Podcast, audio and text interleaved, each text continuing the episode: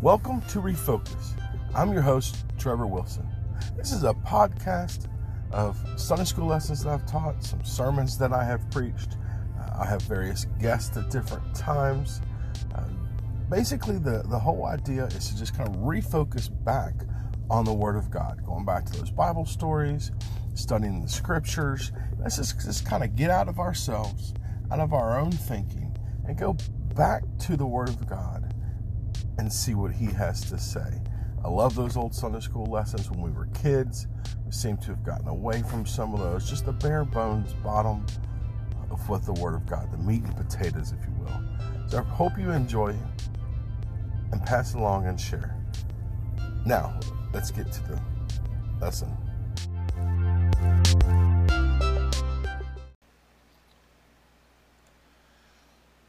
There's power in the blood. That is the song for today, for this evening. There is power in blood. When I studied this one, and I looked into this song, uh, there's not a whole lot about it. There's not a great, amazing story about uh, where it came from. There's not a um, amazing background to the writer. Um, there's just not a whole lot to this song, to the, the person behind the song and how it came about. The the the writer of there is a power there's power in the blood is a fellow by the name of Lewis Edward Jones. He was born in Yates City, Illinois. He was born on February 8th, 1865. So he's a couple years old. He graduated from the, uh, the Moody Bible Institute. Uh, he did attend a class, the same class as the great evangelist Billy Sunday. So he knew a famous person. He went to school with a famous person, but he himself was a average individual. He from early on was very active in the YMCA. He actually spent his life working in the YMCA. Uh, he did write several songs. He, uh, he produced the song There is a Power in the Blood while Jones was attending a camp meeting at Mountain Lake Park. All right. So he writes this the words for this song. He writes the words. He also composed the music, which just seems to be kind of rare in a lot of these hymn songs that we have looked into. Uh, typically, the words come, and then later an individual puts um, the the song with it. Right. Um, really, he, he's not. You know, there's several other pe- people pick up this song. They're published in several different hymn books eh, going around about. Um, in 1915, Jones became the YMCA General Secretary in Santa Barbara, California. And that is where he stayed until he retired in 1925. Now, one of the things about this guy is he enjoyed writing hymns. That was his hobby, right? Uh, one of the ones that, that he is known for, I don't know if any of you know, it's called We Shall See the King Someday, all right? So that is another one written by uh, Lewis Edgar Jones. His daughter, um, according to his daughter, Miss Virgil Wayman of Santa Barbara, said that he actually wrote under numerous pseudonyms. All right, um, Lewis Edgar, Edgar Lewis, Mary Slater, and several others. All right, so if you see any songs or hymns in your hymnal uh, by uh, Lewis Edgar, Edgar Lewis, Mary Slater, um, that is the same fella. Right, this is the guy that wrote those. Sadly, um, he passed away in Santa Barbara on September 1st of 1936. So, uh, Lewis was your average person. And I know a lot of these hymns that we've been looking into, that we've been studying, seem to have these gripping stories behind them, uh, where they came from and all this kind of stuff. And it's just like, that is awesome. You know, you see mountains and, and, and the majesty of God, and, and or you see God move, and, and you know, in your hard times. And there's all these stories, or or we had those ones where there was three or four different people, and they had all come together with this with the song and whatnot. Not so with There's Power in the Blood. It's just a simple individual who seemed to be your average follower of Christ. Uh, he worked at the YMCA. He had his job that he did. He worked with the children, sharing the gospel. Uh, he worked diligently. Uh, uh, uh he to write other hymns. That was his passion. Um, so he did that. He was just an individual that just went on his daily life. Um, but what I like about this is that and what I think it teaches us is that ordinary can produce mighty with a heart set on serving Christ. And I want everyone to understand that you don't have to be a Billy Sunday. You don't have to be this great, mighty, you know, fantastic person that the world knows your name for you to make an impact. God just needs you to have a servant's heart. Listen, it is important that we have those behind the scenes people that can handle the day to day, that just shares the gospel with those people in his particular circle. Right?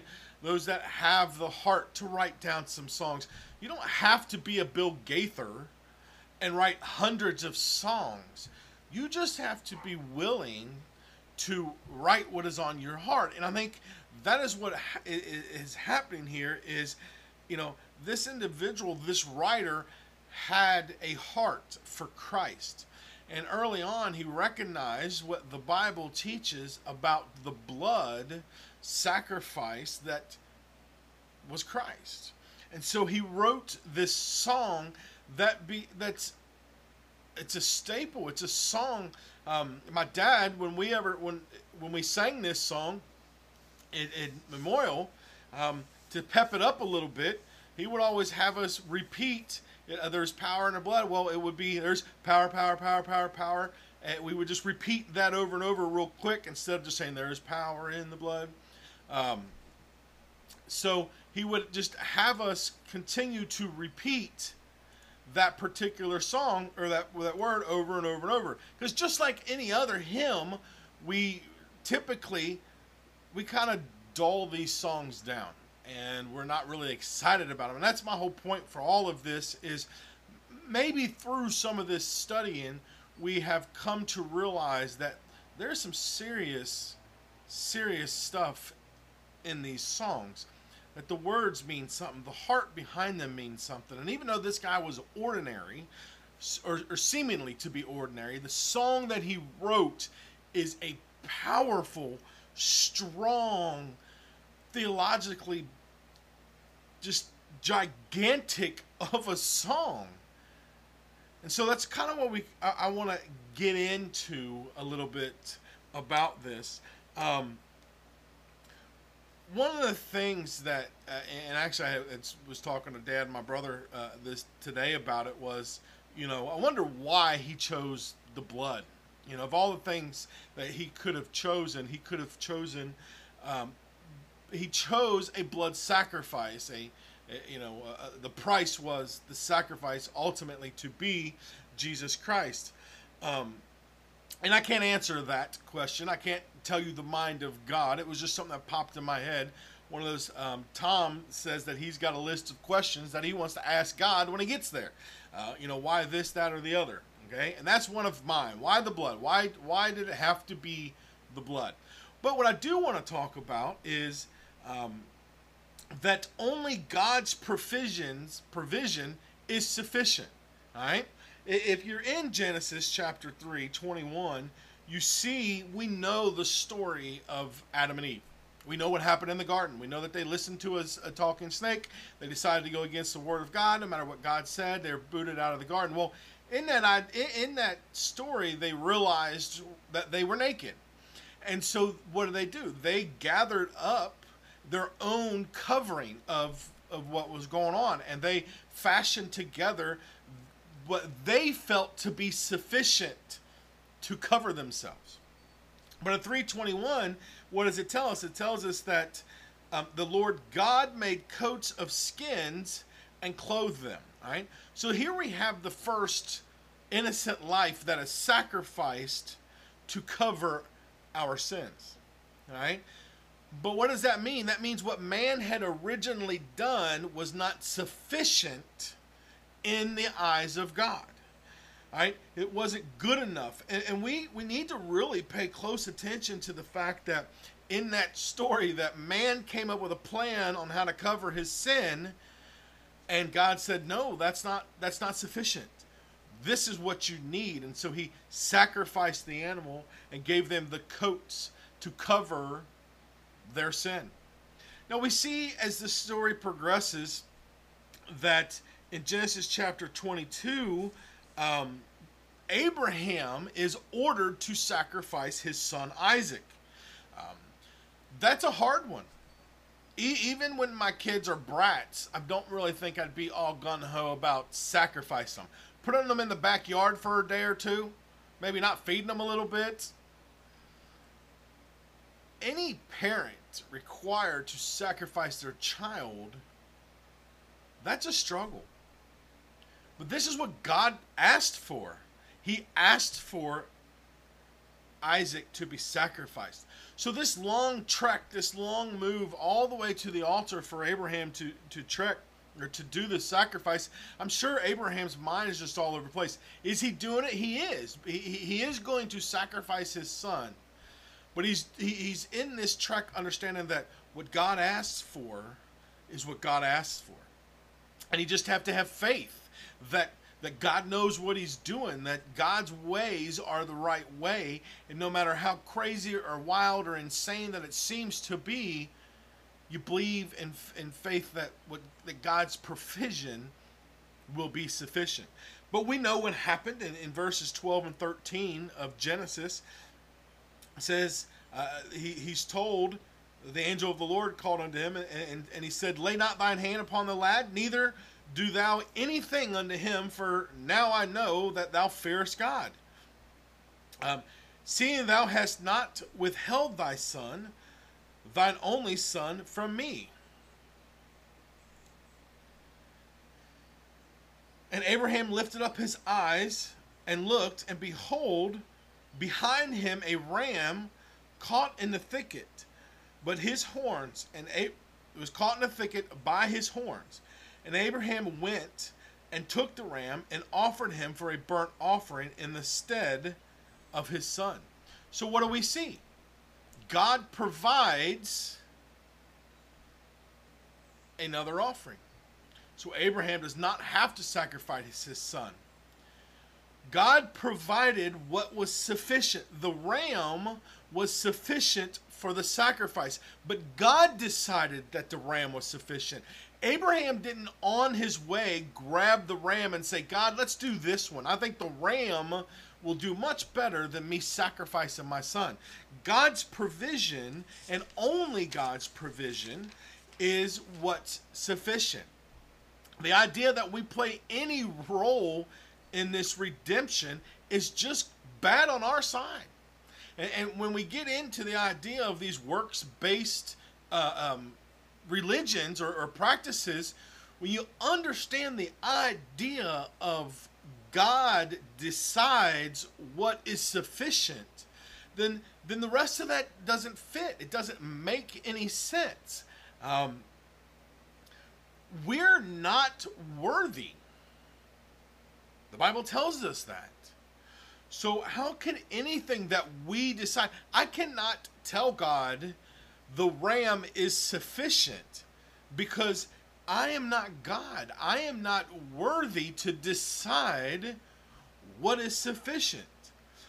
Only God can decide what is sufficient. And, that's what we have to wrap our heads around. This this song that there is power in the blood is about what is sufficient. You know, the first verse starts off with, with talking about it, right? we have to trust and know that God decides what is sufficient. And then the rest of that kind of falls into place. The idea of baptism and, and works and, and even losing your salvation and uh, uh, you know having to obtain special gifts or or belonging to a particular family or or, or, or any of that kind of stuff. If God decides what is sufficient, then nothing else is sufficient. So, what did he decide is sufficient? Well, the shedding of blood. As we walk through the story of the Bible, we get to that chapter or that chapter, that book of the Bible that that no one likes, Leviticus, right? We get into Leviticus and we we see in Leviticus this these laws start to come out, right? We see teachings on how we should act and interact when things are going on. Um, we see um, how to handle situations, how to handle heathens, um, marriage, and and all, all, this kind of stuff. We also see, and where he passes out the instructions on the proper way to handle the offerings and the sacrifices. Okay, so in the book of Leviticus, you have five offerings. All right, you have a burnt, a peace, a meal, a sin, and a trespass offering. And it is in the book of Leviticus that we are taught what is sufficient, how those are supposed to work, word for word, line by line, exactly the way God does it. And in all of those offerings, all of those sacrifices, those all include the sprinkling of the blood that he is now requiring, or has really been requiring, but the law here for the atonement of sin. In chapters 4 and 5, it actually walks through. Now, burnt meal and peace offerings are meant more towards a worship, right? But your sin and your trespass offerings, which it talks about in chapters 4 and 5 in Leviticus, we see that um, those are uh, for the covering of your sins, right? So here we have the idea that for our sins, our trespass against God, there is blood, shedding of blood to be required. So it's not a shock that farther along in, in, chapter 17, we run across a verse, verse 11, that says, For the life of the flesh is the blood, and I have given it given it to you upon the altar to make an atonement for your sins. For it is the blood that maketh an atonement for the soul. You see, God decides for whatever reason in his infinite wisdom that the blood, the shedding of innocent blood, is required for the atonement. What is atonement? Well, atonement is reparation for a wrong or an injury, all right? A sin, a trespass. So he decides that that the shedding of an innocent blood, or shedding of an innocent, the blood is what pays for the atonement or the reparation for this wrong against God.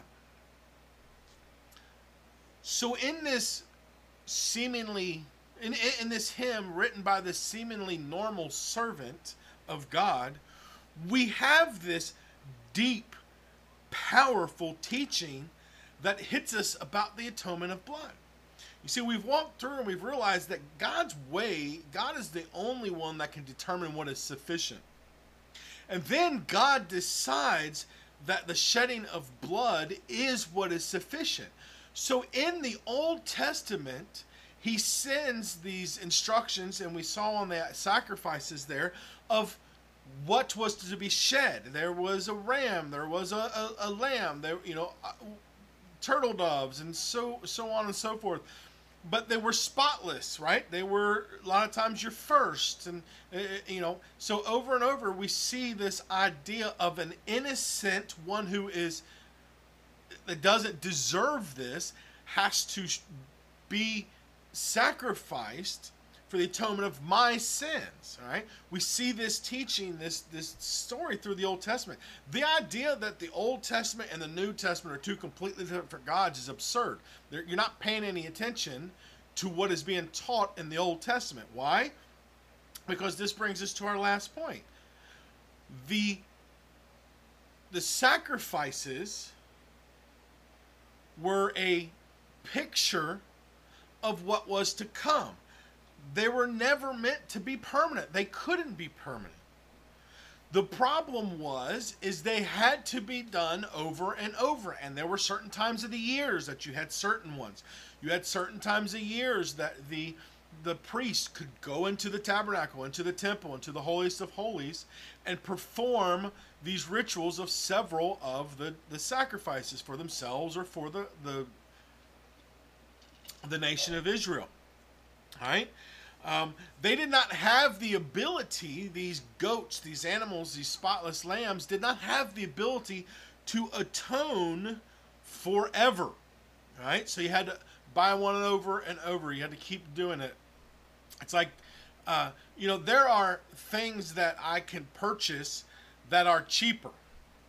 In the long run, it's going to cost me more. Why? Because it's not going to last as long. It's going to wear out. I'm going to use them. They're going to break um, than if I would just purchase quality over cheap, right? So, same concept here is they were never meant to last forever. You couldn't do one sin sacrifice and be golden for the rest of eternity, right? You had to do it over and over and over. Same way with the trespasses, the trespass and and, and the other ones. It, it was required think about that today. That means that we need to be right where we need to be on, on a regular basis, serving God the way God wants to serve, because there is a particular way He expects us to handle situations. And that was the idea of the sacrifices. So, what we have is, you know, we have these practices that were having to be done over and over because even though they was commanded, they, they lacked the ability to be everlasting. Enter Jesus Christ. All right? When you go to Hebrews chapter 9, verses 9 and 10, um, these verses, and, and when you get an opportunity, go back and read the entire chapter of chapter 9 and 10 of Hebrews because it's really interesting because this is where that intermingling of the picture of the sacrifices and what they were done and then how Jesus Christ um, took over for that. Um, there's several verses and the ones that I, I wanted to look at was um, in chapter 9 verses 13 and 14 um, they're talking and it says for if the blood of the bulls and of goats and the ashes of an heifer sprinkling the unclean sanctifieth to purify the flesh, right? So they're saying, hey, if this common animal that God created that's just roaming around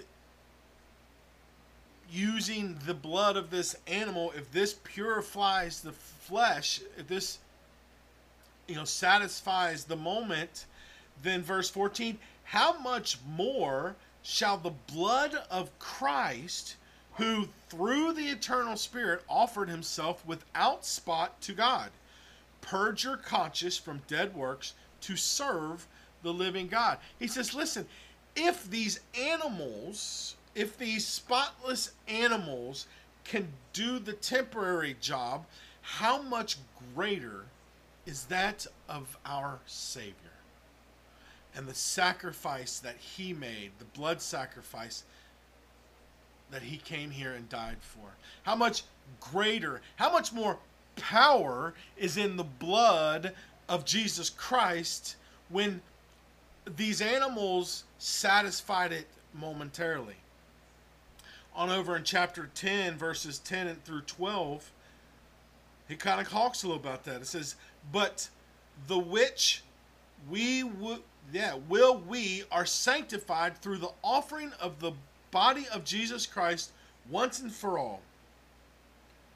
And every priest standeth daily ministering and offering oftentimes the same sacrifices which can never take away the sins. He says the blood of Christ, the body of Christ was was was offered once and for all.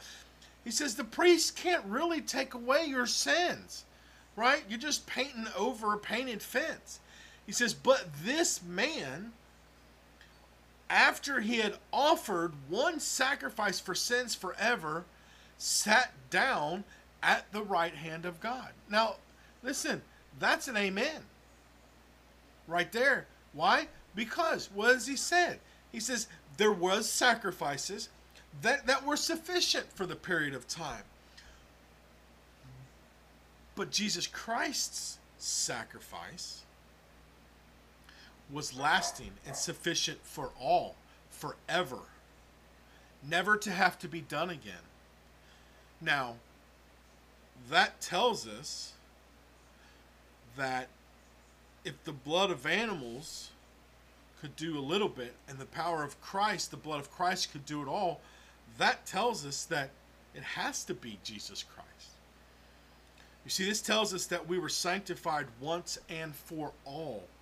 It says the sacrifice for sins was forever, not until Trevor messed up and it all had to be done again. It said it was forever. It is done, right? It is finished.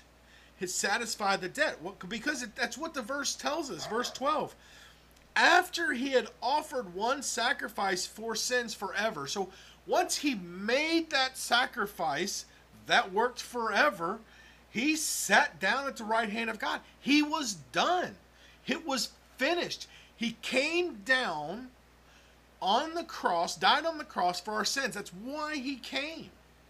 It was finished. If if the blood of Christ wasn't sufficient, then he couldn't have gone back to the right hand of God. He didn't finish the work. If more needed to be done, then he would have had to hang out and do it again. Why? Because it wouldn't have been sufficient. But these verses tell us that it was sufficient. There was power in the blood. And that's what this song was it talks about is that there is power. Two small chapters two small chapters in the Bible telling us that the blood of Christ has the power to atone once and for all forever and ever. But it don't stop there. All right? You can study some more. Matthew 26, 28. My blood shed for the remission of sins. Acts 20, 28. He's saying, he's saying, feed the church of God, which he purchased with his blood.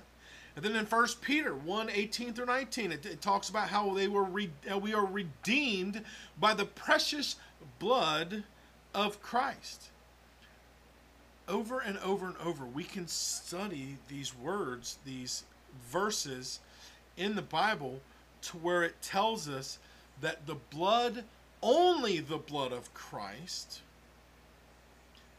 only by the shedding of his blood can we atone, can our, our, our sins be atoned.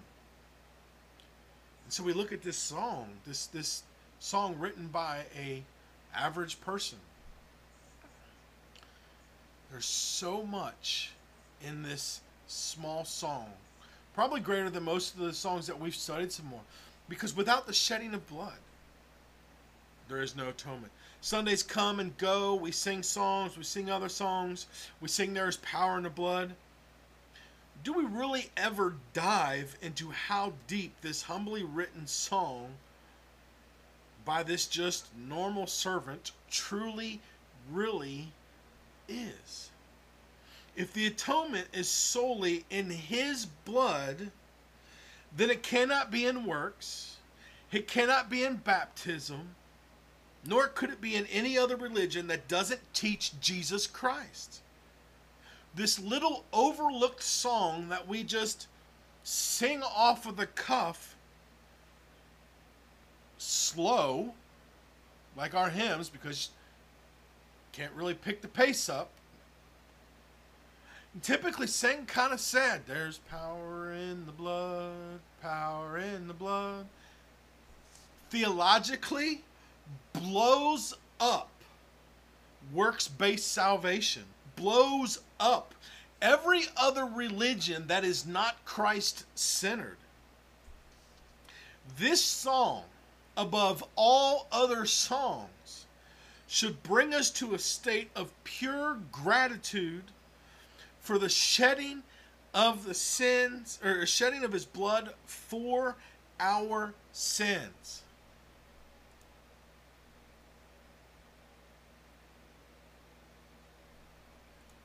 This small song is so powerful. Why is it so powerful? As you follow along in 922, it says, Let us draw nigh no. I'm still in 10. My bad. 922. Like I said, we were talking about in, in chapters 9 and 10, it talks about the sacrifices and the shedding and, and Christ being that forever sacrifice. And he says, And almost all things are by the law purged with blood, and without the shedding of blood is no remission. I'm going to say that again. Without the shedding of the blood of Jesus Christ, we do not have salvation. If we are not in a church that preaches the, the, the, the blood of Jesus Christ, we're not in a sin preaching church. We're a sin forgiving church. If we're not in a religion that preaches Jesus Christ, death, burial, and resurrection, our sins cannot be forgiven.